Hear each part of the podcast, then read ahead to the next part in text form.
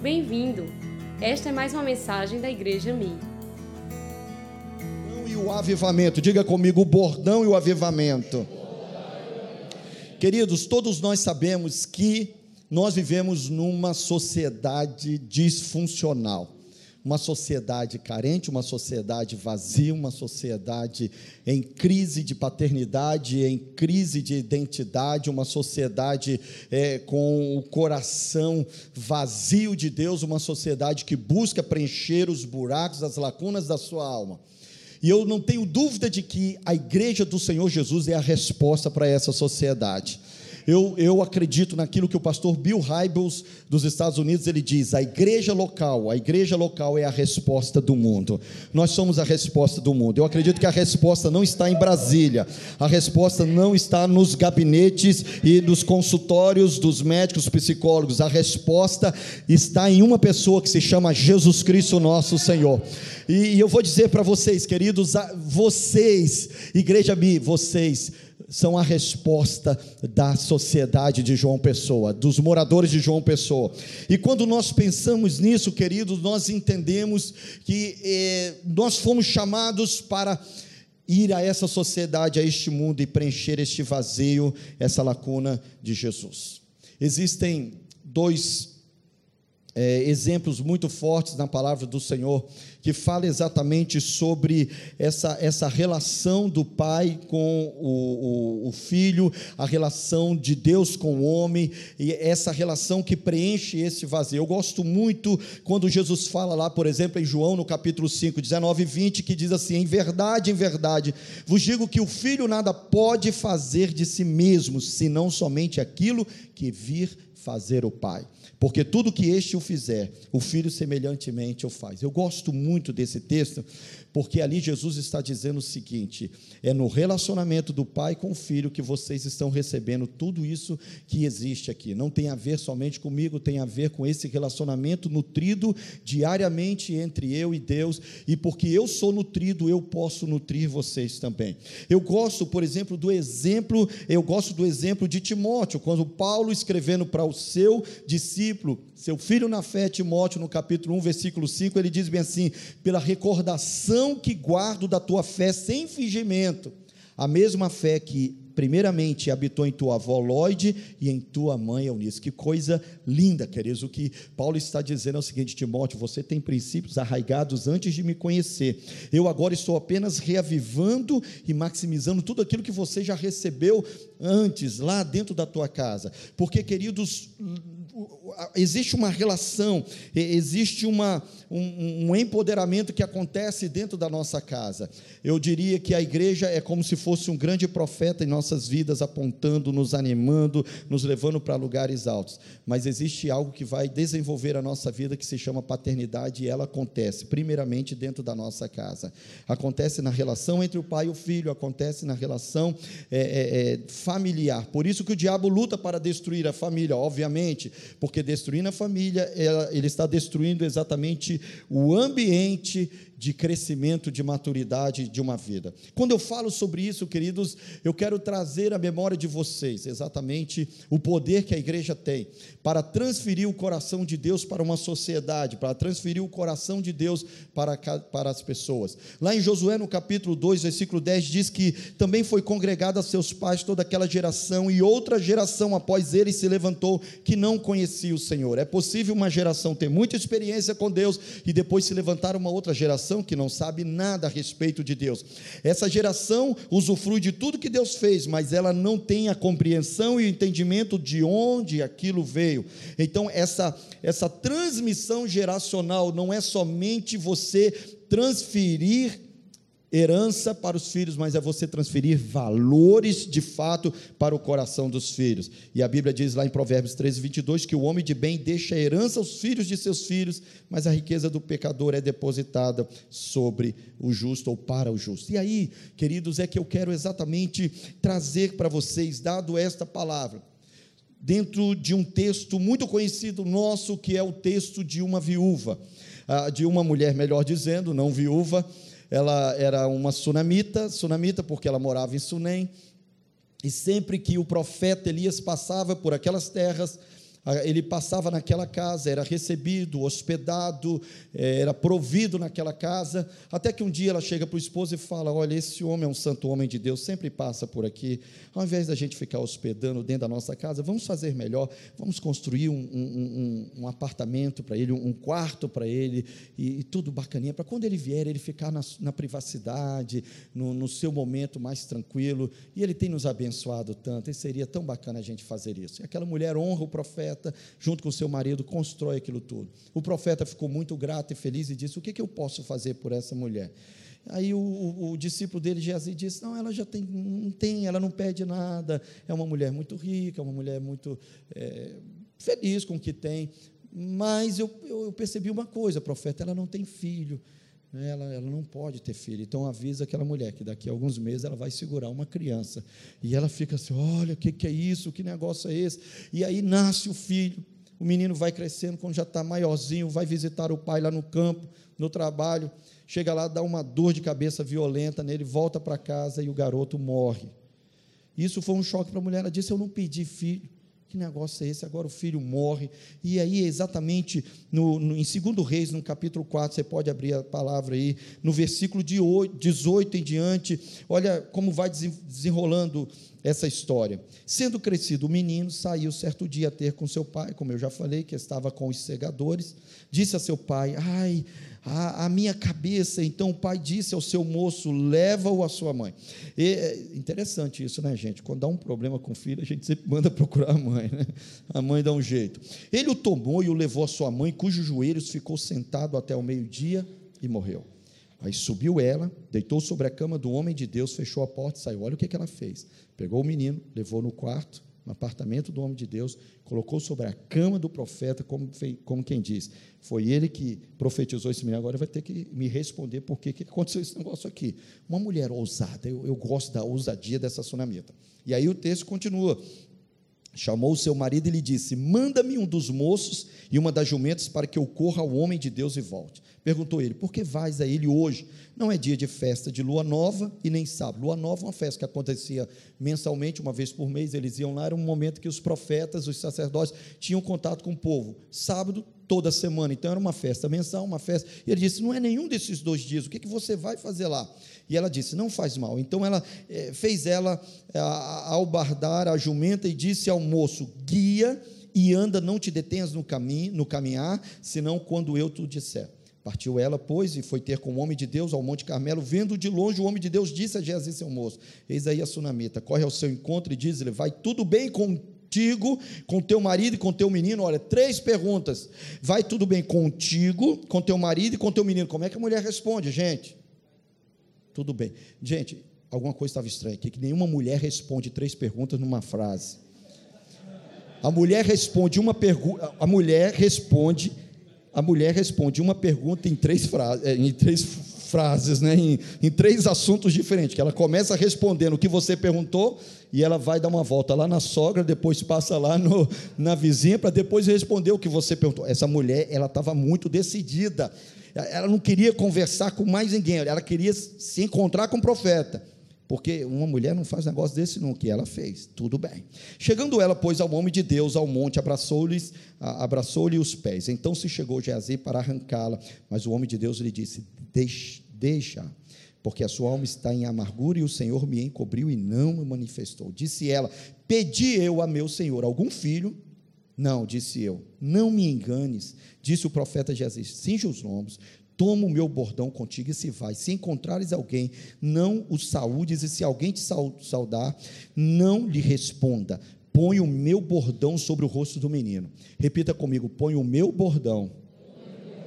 Ali está o cajado, que é a mesma coisa, viu, gente? Fica tranquilo. Põe o meu bordão sobre o, o rosto do menino. Porém, disse a mãe do menino: Tão certo como vive o Senhor e vive a tua alma, não te deixarei. Ou seja, você mandou o bordão, mas eu não vou te deixar. Eu quero que você vá lá comigo também.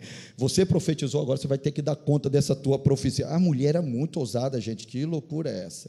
Bom, Geazi passou diante dele, pôs o bordão sobre o rosto do menino, porém não houve nele voz nem sinal de vida. Então voltou a encontrar-se com Eliseu eu acho que eu falei Elias no início da mensagem, mas é Eliseu, né? é, só para vocês não, né, só para entender aqui. Ele deu um aviso e disse: O menino não despertou.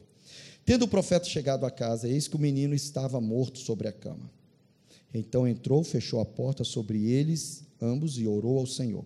Subiu à cama, deitou-se sobre o menino e, pondo, pondo a sua boca sobre a boca dele, os seus olhos sobre os olhos dele, e as suas mãos sobre as mãos dele, se estendeu sobre ele, e a carne do menino a aqueceu.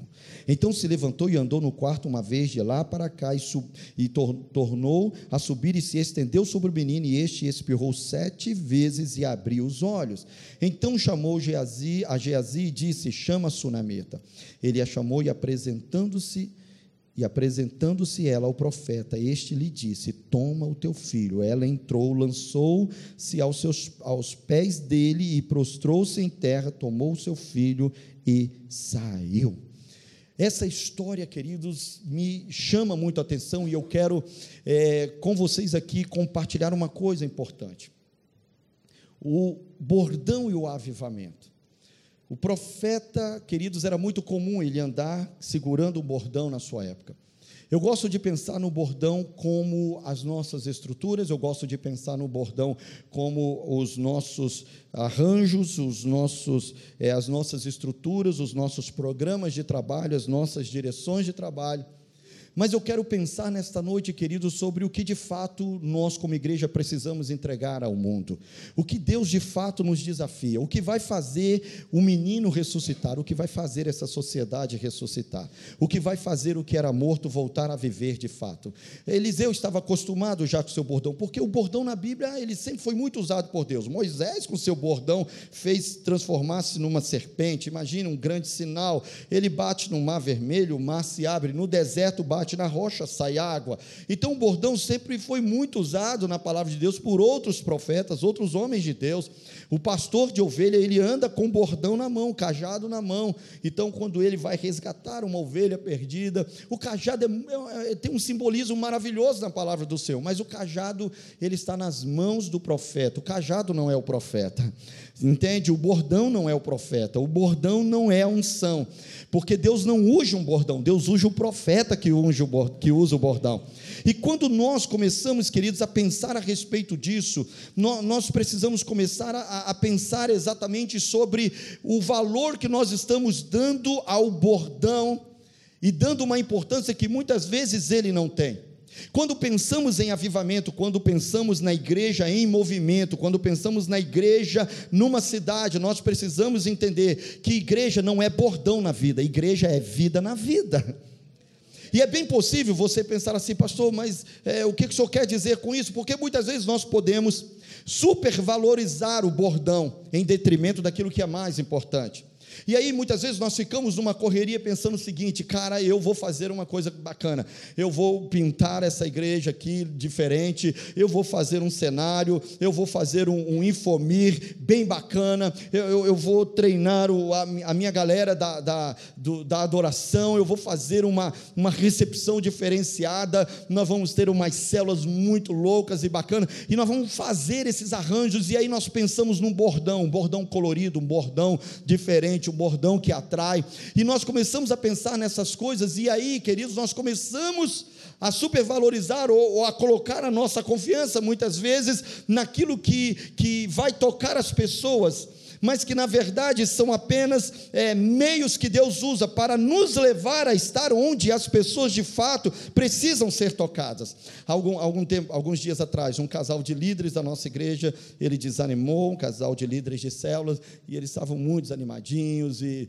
e aí, né, já um tempo sem vir, e aí eu falei, eu vou lá visitar aquele, aquele casal, eles já tinham recebido todas as visitas dos seus discipuladores, da galera da célula, eles estavam sendo muito bem assistidos, e eu falei, agora eu vou lá também, num bairro de periferia muito, muito perigoso, lá de uma região da Grande Vitória, e, e aí eu queria fazer uma surpresa para ele, ah, cheguei lá já um, umas oito ou oito e pouco da noite, e porque ele ainda ia chegar do seu trabalho, e eu fiquei esperando lá na porta da casa dele, ele ainda não havia chegado, estava junto com outro discípulo amado, e a gente ficou ali conversando, e a gente queria, né, e a gente estava disposto a ficar ali até a hora que fosse necessário. Mas era um lugar perigosíssimo. E aí os irmãos depois, e ele chegou depois, nós entramos, abracei, foi um tempo muito bacana, mas os irmãos da igreja depois disseram assim, pastor, o senhor não ficou com medo, você não estava preocupado, que, que, coisa, e que o senhor ficou num, num, ambiente muito perigoso, mas eu falei, eu precisava estar com ele, eu, eu, eu precisava abraçar aquele casal, e não, sabe, aquele momento eu não estava pensando na possibilidade de um assalto, de, de qualquer outra coisa, eu estava pensando naquela vida que precisava do amor, do carinho, do abraço, queridos, se nós, não, se nós não entendermos isso, nós vamos achar o seguinte, e muitas vezes nós vamos ter o discurso dizendo: a estrutura da igreja está aí, o que nós podemos fazer como igreja está aí, e cada um tem que tomar a sua decisão, escolher, mas igreja é vida na vida. Quando você descobre que o camarada está sozinho, está, está amargurado, quando você descobre que a pessoa está morrendo, ou ela muitas vezes já morreu, você precisa entender que ela não virá até você a hora de nós, como igreja, irmos até ela, e ir até ela muitas vezes não é mandar o bordão, não é dizer bem assim, vai você, vai aquele, vai aquilo. Não, muitas vezes é você mesmo que tem que ir, é você que tem que ir lá dar o abraço, é você que tem que ir naquela pessoa, colocar rosto no rosto, a mão na mão e dizer: Eu estou aqui porque eu te amo, eu estou aqui porque você é importante, eu estou aqui porque Deus ainda te ama, eu estou aqui porque é, você vai passar por esse, esse momento de luta na tua vida e você se derrama na vida daquela pessoa. Porque, queridos, igreja, igreja não é, não é você enviar o bordão, mas a igreja é você ir, é, é, é a paternidade acontecendo, é a vida acontecendo. E ali, queridos, o profeta Eliseu, quando ele manda o seu, o seu discípulo, ele entendeu bem o que o bordão não fez, então ele entendeu: eu preciso estar naquele lugar, é, é, sou eu que preciso tocar naquele menino. E eu entendo, queridos, que nessa hora nós vamos, nós vamos entender, porque muitas vezes nós perdemos pessoas queridas. Eu sempre digo para os líderes de células lá na, na igreja: existem momentos que você não pode falhar na vida das pessoas. Sabe, existem alguns momentos que você não pode falhar. Eu perdi algumas pessoas importantes, eu perdi eh, famílias importantes, porque eu vacilei no meio do caminho. Eu já errei para caramba, a gente pensa num homem que já errou, fui eu. Momentos importantes. Eu vou dizer um dos momentos que um líder nunca pode falhar na vida de uma pessoa: hospital. Quando uma pessoa é internada, ela está num hospital, meu querido, vira o mundo de cabeça para baixo, mas não deixa de estar naquele lugar. Vai lá, abrace, dá um beijo na testa, ore por ele, diga: Eu estou aqui com você, o que precisar, conta comigo, não fale nesses momentos. Esses dias, aquele está, é, foi atender uma pessoa de uma outra igreja como psicóloga, e, e essa líder muito exaurida, e muito cansada, e ela disse: Eu passei uma semana eu estou em tantas áreas da igreja. Eu passei uma semana no hospital e eu não recebi a visita. E eu achei que eu não era tão importante assim para a igreja. E ela estava muito triste. Existem momentos importantes, momentos de luto. Uma pessoa faleceu da família, meu querido, esteja lá.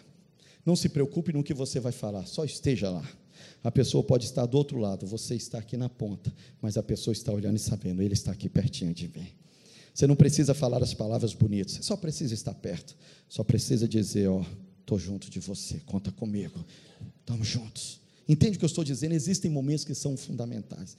Existem momentos que nós não podemos mandar o bordão. Existe momento que não é uma questão de dizer, a pessoa sabe que toda quarta, todo sábado, todo tal dia tem a célula. Ela não vem se ela não quiser. Não, queridos, existe aquele dia que o bordão vai ficar, mas o profeta tem que ir. É você que tem que estar com a pessoa. É abraçar a pessoa, é dizer, eu estou com você, estamos juntos. É amar a pessoa, é dizer, não, eu não vou desistir de você. Quantas vezes você enviou o seu bordão? Mas tudo que a pessoa queria era a sua presença. Um dia nós estávamos fazendo uma casa de paz, nós chamamos lá de lar de paz. E eu e aquele estávamos fazendo um, um, um lar de paz com, com uma, uma, ovelha da nossa igreja, que o marido ainda não era convertido, e nós estávamos muito interessados em, em aproveitar aquele momento, e ele queria receber o lar de paz na casa dele, a casa de paz. E nós começamos a fazer durante aquelas semanas, e numa dessas semanas, Aquele estava voltando de um atendimento uh, lá na igreja, e aí, quando ela estava passando por um determinado caminho, é, deram uma batidinha na, na, no carro, e ela foi, isso por duas vezes. Na, na, primeira vez ela achou que não era nada, na segunda vez ela parou, sai um rapaz muito bem arrumado, e como que dizendo, oh, me perdoa. Com isso que ela abre a porta do carro, entram três pessoas dentro do carro e a sequestram. E a sequestram. E isso era por volta de cinco, né, cinco e pouco da tarde, e eu, obviamente, não sabia de nada. Quando eu fui receber o telefonema daquele, já era seis e pouco da noite, acredito, quase sete horas, alguma coisa assim. E aquele né, conseguiu deixar ela num, num local lá, bem escondido, levar o carro. E quando ela me ligou, eu fui logo aonde ela estava, e ali ela desabou, chorou, obviamente, até então ela estava mais forte. E eu falei, vamos para casa, vou lá na polícia fazer o boletim de ocorrência. E aí eu falei, agora eu vou ligar para o casal e dizer para eles que hoje nós não vamos poder, obviamente, ela tinha acabado de ser sequestrada, que não fazer um lar de paz na casa de uma pessoa? E a minha grande surpresa, queridos, assim, eu vou dizer para vocês, eu já admirava essa mulher como minha esposa, como mulher de Deus, naquele dia ela, ela subiu aí uns, uns bons andares aí no, no, meu conceito, no conceito de Deus. Mas ela disse bem assim: Olha, eu, amor, eu vou fazer o seguinte: eu vou para casa e, e, sabe, eu vou me arrumar, eu vou tomar um banho, vou, né, nós vamos nos preparar, alguma coisa assim. Você vai lá fazer o que tem que fazer, mas quando voltar, nós vamos lá na casa do casal. Eu falei: Mas como que você vai? Ela falou bem assim: se o diabo achava que ele ia usar isso aí para que nós não estivéssemos lá, para falar de Deus, para abençoar a vida daquele casal, ele está muito enganado, pois ele vai sair perdendo hoje aqui. Nós vamos na casa daquele casal e naquela noite nós fizemos o lar de paz. E aquele rapaz olhou e disse bem assim: Mas aí chegamos lá, contamos a história, e aquele rapaz disse bem assim: Eu nunca vi um negócio desse. Como é que uma pessoa que acaba de ser sequestrada ainda tem força para vir aqui falar do amor de Deus? Porque não é uma questão de estrutura, não é o bordão, é quando nós nos vemos como resposta de Deus. Queridos, deixa eu falar uma coisa com vocês: Jesus Cristo não foi o bordão do Pai. Jesus Cristo foi o próprio Pai descendo e vindo comunicar a nós. A resposta do mundo não está na nossa estrutura, a resposta do mundo está em nós. Ah, o que o mundo precisa, queridos, não é de uma estrutura muito bem feita, ainda que ela tenha o seu lugar. Eu não estou aqui falando contra o darmos o melhor, uma estrutura melhor, e nós buscamos sempre isso, mas o que eu estou dizendo é que essas coisas não são substituídas por outra. A presença não é substituída, como um pai não substitui o amor ao filho através de presentes e brinquedos e viagens viagens. A presença do Pai tem filhos que hoje trocaria viagens ao exterior, os presentes mais caros do mundo. Tem filhos que trocaria tudo isso para ter a presença do Pai, brincando com ele, conversando com ele, se relacionando com a mãe, estar junto em família. Queridos, isso é melhor do que tudo. Meu pai é um retirante nordestino que foi para Vitória. E sabe uma das coisas que nós fazíamos todos os anos? Vinha no, no, no nosso Fusquinha, na Brasília, na variante, para Campina Grande passear. Mas sabe o que eu mais gostava nessas viagens? Os quatro meninos atrás do carro, sabe o que eu mais gostava? Era que quando nós víamos o dinheiro pouco, tinha tudo muito bem contadinho. Minha mãe fazia uma panela com frango e farofa dentro. Chegávamos mais ou menos ali na Bahia, que já dava o horário do almoço. Eles compravam refrigerante em algum lugar, já chegava no lugar meio quente. Paravam debaixo de uma árvore bem bacana, para dar que dava aquela sombra com uma relvazinha bem legal. Minha mãe estendia o paninho no chão e ela, e ela colocava aqueles rolinhos, lembra as mulheres mais antigas aí? e com aquele lenço na cabeça para chegar lá né, na Paraíba toda bonitinha e tudo muito bem, para o cabelo não ficar todo alvoroçado. Mas eu me amarrava muito, a gente sentava ali no chão e nós comíamos, que felicidade, que alegria, gente. Nós não comíamos nos melhores restaurantes da estrada, nós não tínhamos, sabe, aquelas coisas todas, mas nós tínhamos uma coisa, nós tínhamos sorriso, alegria, nós brincávamos, nós fazíamos festa no caminho, contávamos quantos carros tinham, aquela coisa toda. O que eu estou dizendo para vocês, queridos, que a presença, ela nunca será substituída pelo bordão. O que eu estou dizendo é o seguinte, igreja Mir, Deus vai dar um bordão maravilhoso para vocês. Vocês têm um bordão maravilhoso, a estrutura é maravilhosa, o, a, alegria que está nesse lugar é demais. O, o louvor, vocês têm qualidade no louvor de vocês, vocês têm qualidade na palavra de púlpito, porque vocês têm um pastores fenomenais, gente maravilhosa, a equipe é maravilhosa. Vocês acabaram de batizar 75 pessoas, vocês estão marcando a história desta cidade. Mas deixa eu dizer para vocês: não se vislumbrem com essas coisas, essas coisas não são mais importantes do que o toque, do que estar junto, do que o abraço, do que o beijo, do que a visita na hora inesperada, aquele momento que a pessoa nunca imaginaria que você estaria ali.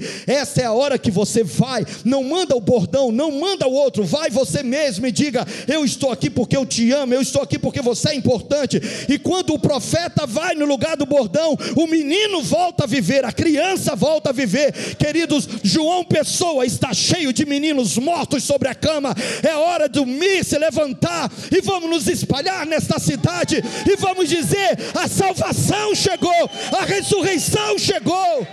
Não é estrutura eu amo a célula, eu amo o MDA, eu amo o discipulado um a um, mas a minha esperança não está nessas coisas, a minha confiança não está nessas coisas, a minha confiança está no Deus que me tocou e diz: agora saia e toque as pessoas também. O bordão impressiona, mas o profeta ressuscita. O bordão gera aplauso, mas o bordão gera quebrantamento e transformação. Mas o profeta gera quebrantamento e transformação. É gente que será amada. É gente que será amada. Um pastor deixou duas filhas que estudavam em Vitória. Falou, pastor, cuida das minhas filhas. Falei, manda essas meninas. E uma delas estava com um grande problema na sua identidade como mulher. Mas ela queria vencer, ela queria mudar. E ela não conseguia. E nós dissemos para ela: tudo que nós temos é o amor de Jesus. Nós te amamos como você é. E estamos aqui para te ajudar. Aí vieram, veio um casal de líderes, abraçou, levou ela para a cela, começou a cuidar dela.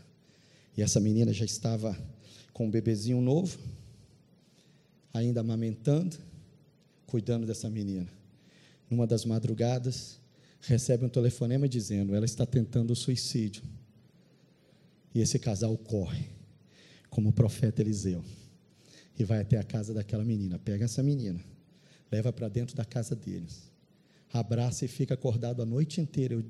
Uma mãe que estava amamentando uma criança, junto com o bebê, cuidando da menina, conversando com ela e amando aquela menina. Naquele dia, aquela menina descobriu que ela não era amada, porque ela tinha capacidades, talentos, porque era filha do pastor, mas era por quem ele era, por quem ela era. E ela descobriu que existiam pessoas que a amavam apesar de tudo aquilo que ela estava vivendo. E quando ela descobriu o amor de Deus através dos profetas, das pessoas, ela disse: Eu vou ser transformada pelo Senhor.